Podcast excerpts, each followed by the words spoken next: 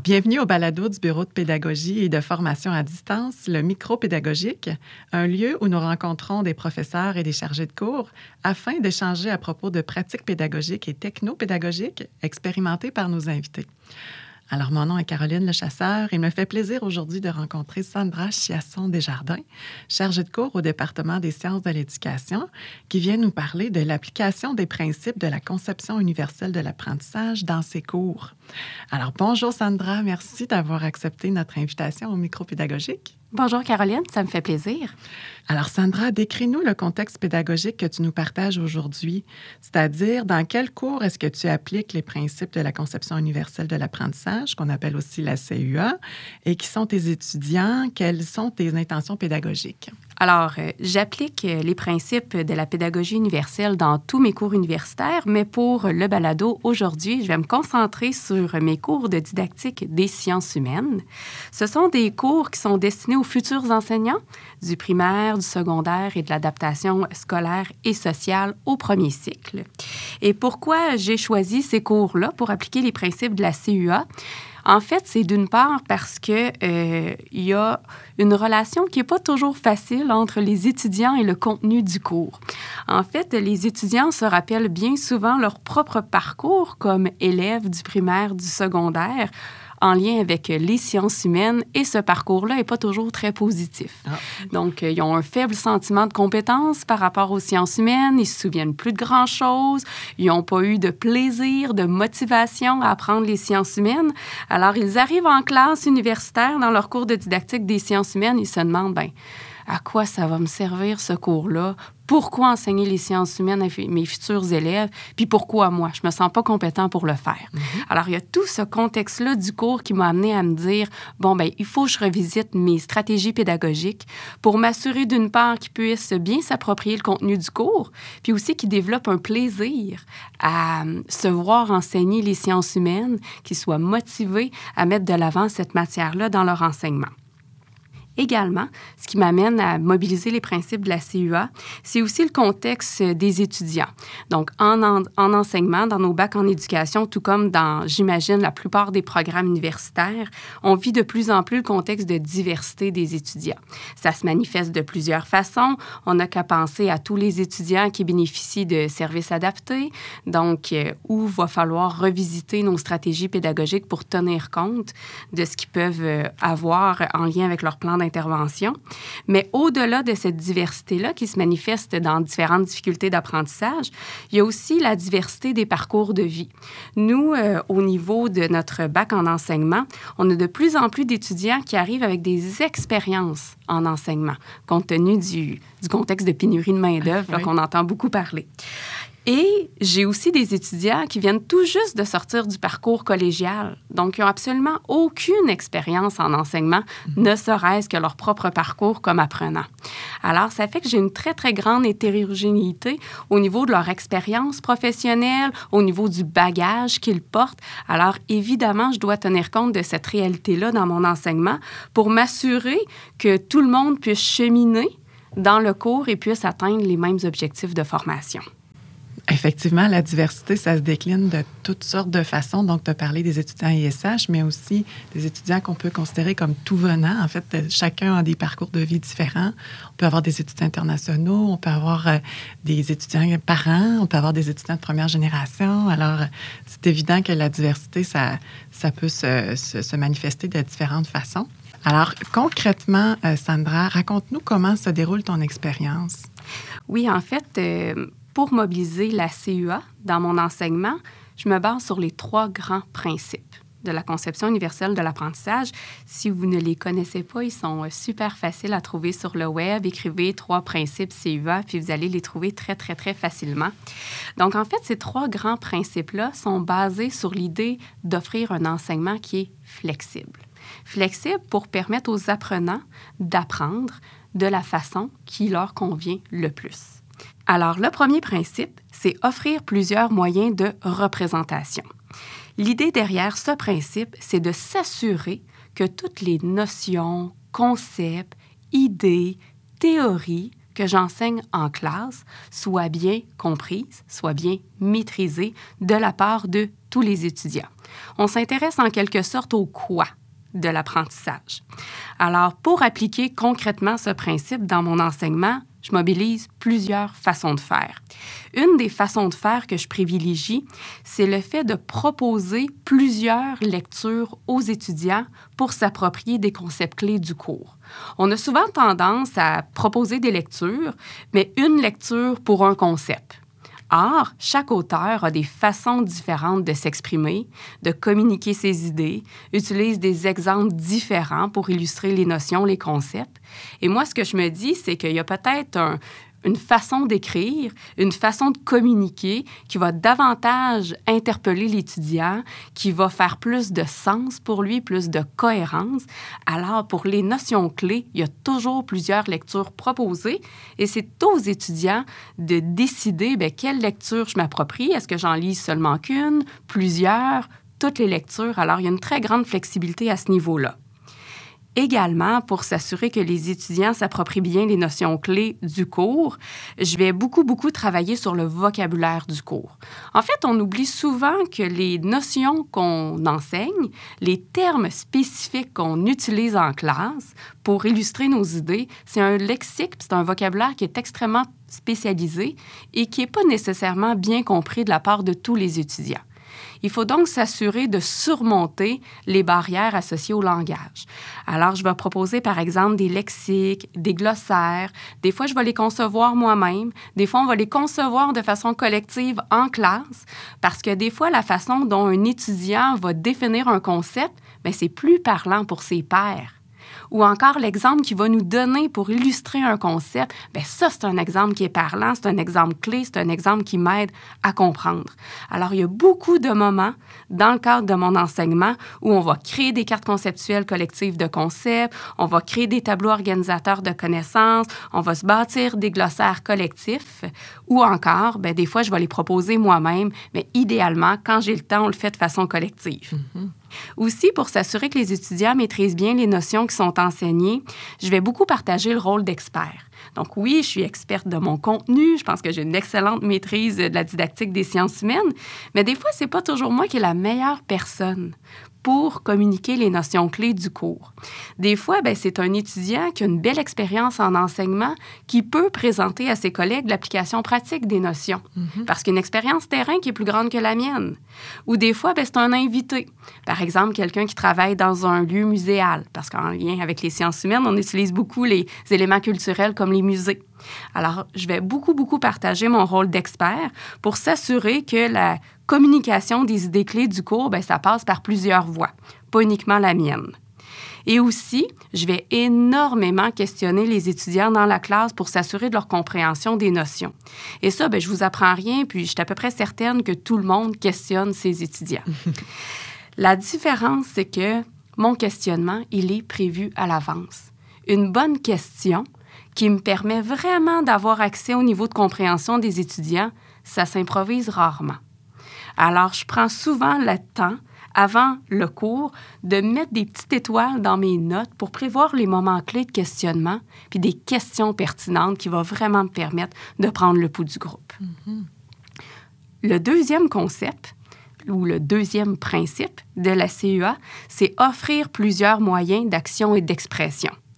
En fait, c'est en lien avec le comment de l'apprentissage.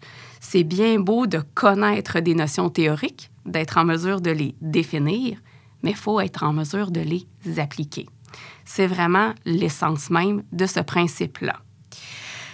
Une des façons que j'utilise pour mettre de l'avant ce principe, c'est d'offrir plusieurs options dans les travaux que je propose aux étudiants. Par exemple, je vais demander aux étudiants de me définir une stratégie pédagogique en lien avec l'enseignement des sciences humaines. Ils ont plusieurs façons de faire pour la présenter, cette stratégie pédagogique. Par exemple, ils peuvent faire un texte suivi, bien classique, bien traditionnel. Ils peuvent faire une carte conceptuelle commentée, un balado, une capsule vidéo, pourquoi pas une bande dessinée. Donc, il y a plein de façons de faire pour se mettre en action, pour me démontrer qu'ils atteignent les objectifs du cours puis qu'ils maîtrisent les notions enseignées.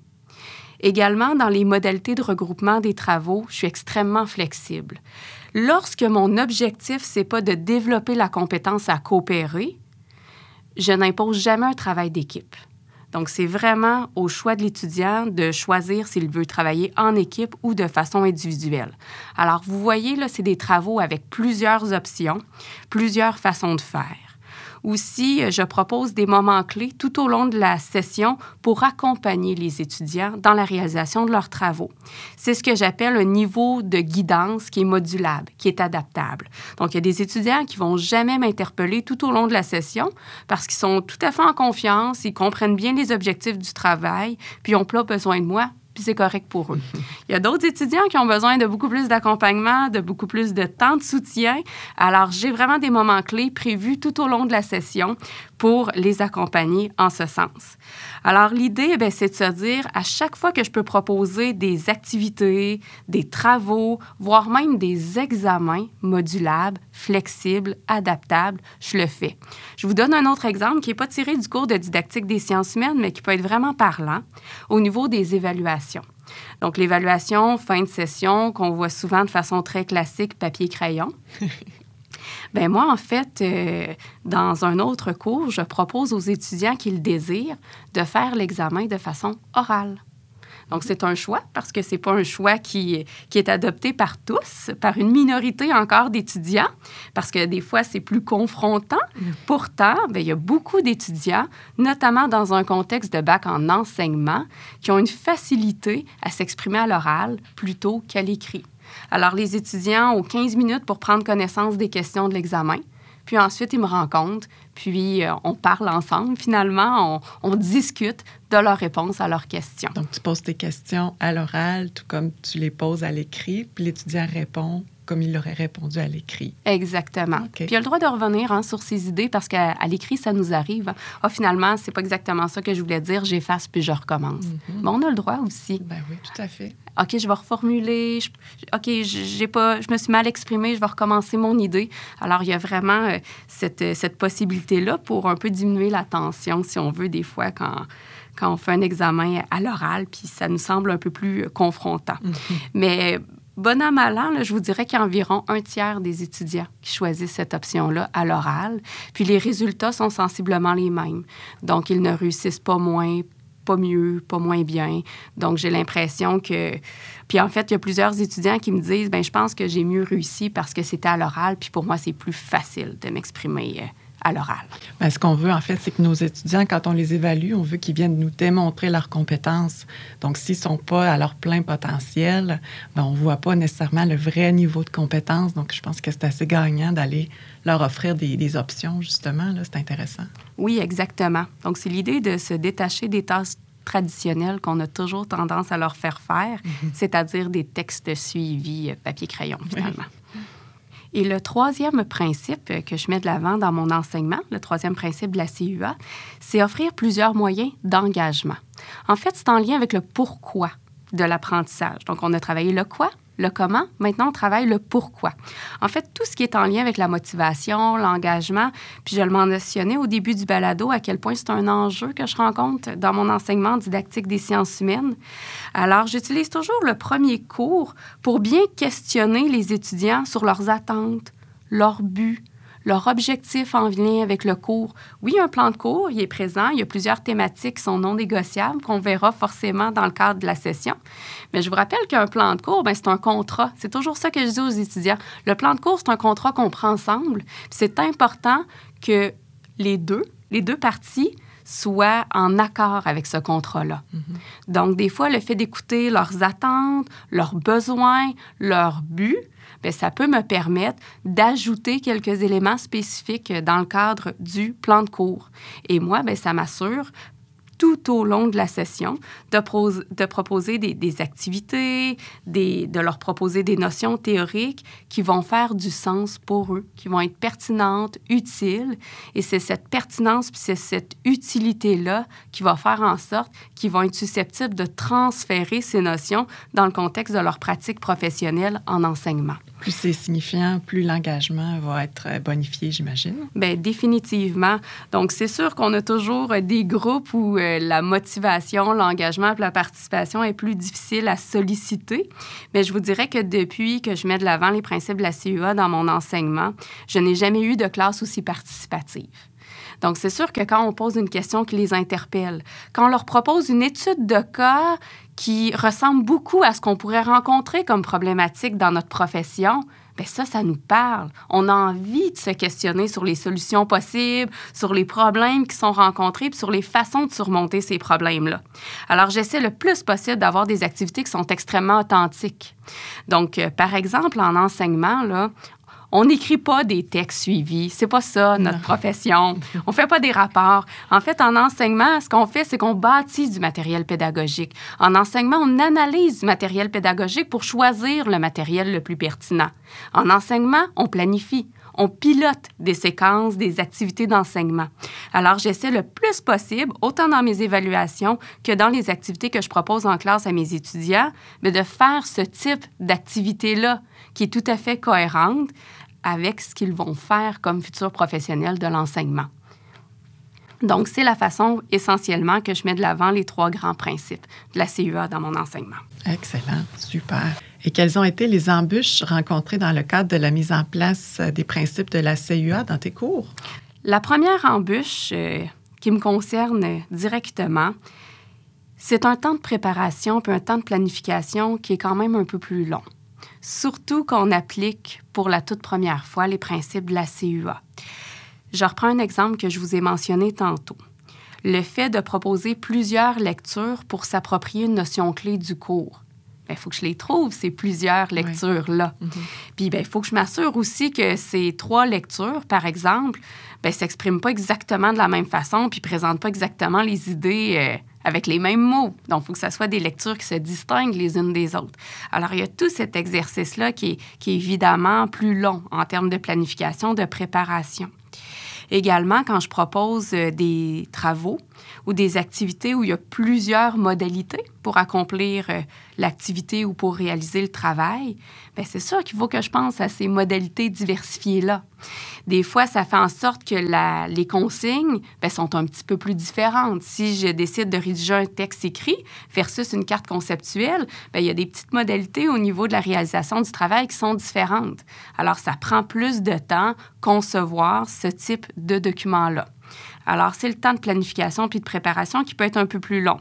Surtout au début, une fois qu'on a implanté la CUA, bien, tranquillement, bien, la planification puis la préparation n'est pas plus longue parce que finalement, on a déjà adapté notre enseignement. Mais au début, il ne faut pas se le cacher, il va falloir déployer un petit peu plus d'énergie. En fait, le temps que tu investis en amont avant de dispenser ton cours, bien, je pense que tu viens peut-être le regagner après, puisque les étudiants sont peut-être moins enclins à venir te demander des demandes d'adaptation ou quoi que ce soit. Donc, je pense que le temps que tu as pris pour bien planifier avant, bien, tu peux venir le rattraper après, étant donné que tu es moins sollicité. Oui, c'est un excellent point que tu apportes, Caroline. Et d'ailleurs, ça me fait penser au fait que je ne reçois presque plus de courriels d'étudiants. C'est incroyable. Oui. Donc, plus de courriels d'incompréhension ou besoin d'accompagnement supplémentaire parce que certaines notions qui ont été mal comprises. Mm-hmm. Alors oui, tu as raison. Un temps de planification puis de préparation plus grand avant, mais qui est gagné par la suite parce qu'on a moins besoin d'accompagner les étudiants après coup. Mm-hmm. Oui, tout à fait. Alors, et maintenant, Sandra, la question qui tue?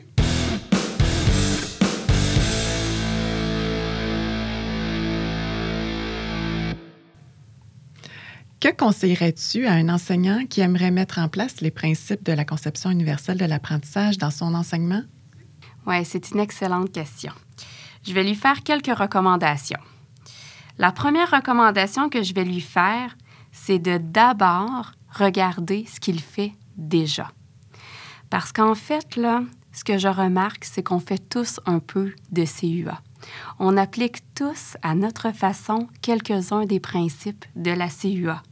Alors, c'est de se dire, bon, bien, je pars d'où? Je ne pars pas de rien. Et ce que je fais déjà dans mon enseignement, bien, ça peut être mon point de départ. Je peux améliorer. ces pratiques-là pour qu'elles soient encore plus cohérentes avec les principes de la CUA et cette idée-là de flexibilité. Donc, je te remercie beaucoup, Sandra, d'avoir accepté de nous parler de ton expérimentation, des principes de la conception universelle de l'apprentissage aujourd'hui. Et j'espère que ton expérience pourra inspirer aussi d'autres enseignants qui auraient envie d'avancer sur cette voie. Merci aussi à nos auditeurs du balado Le Micro pédagogique. Nous vous invitons à écouter nos autres épisodes accessibles sur le site du Bureau de pédagogie et de formation à distance au www.uqtr.ca/BPFAD et sur les principales plateformes d'écoute en ligne, Apple Podcasts, Spotify et Google Balado. Alors, merci encore, Sandra. Ça me fait plaisir.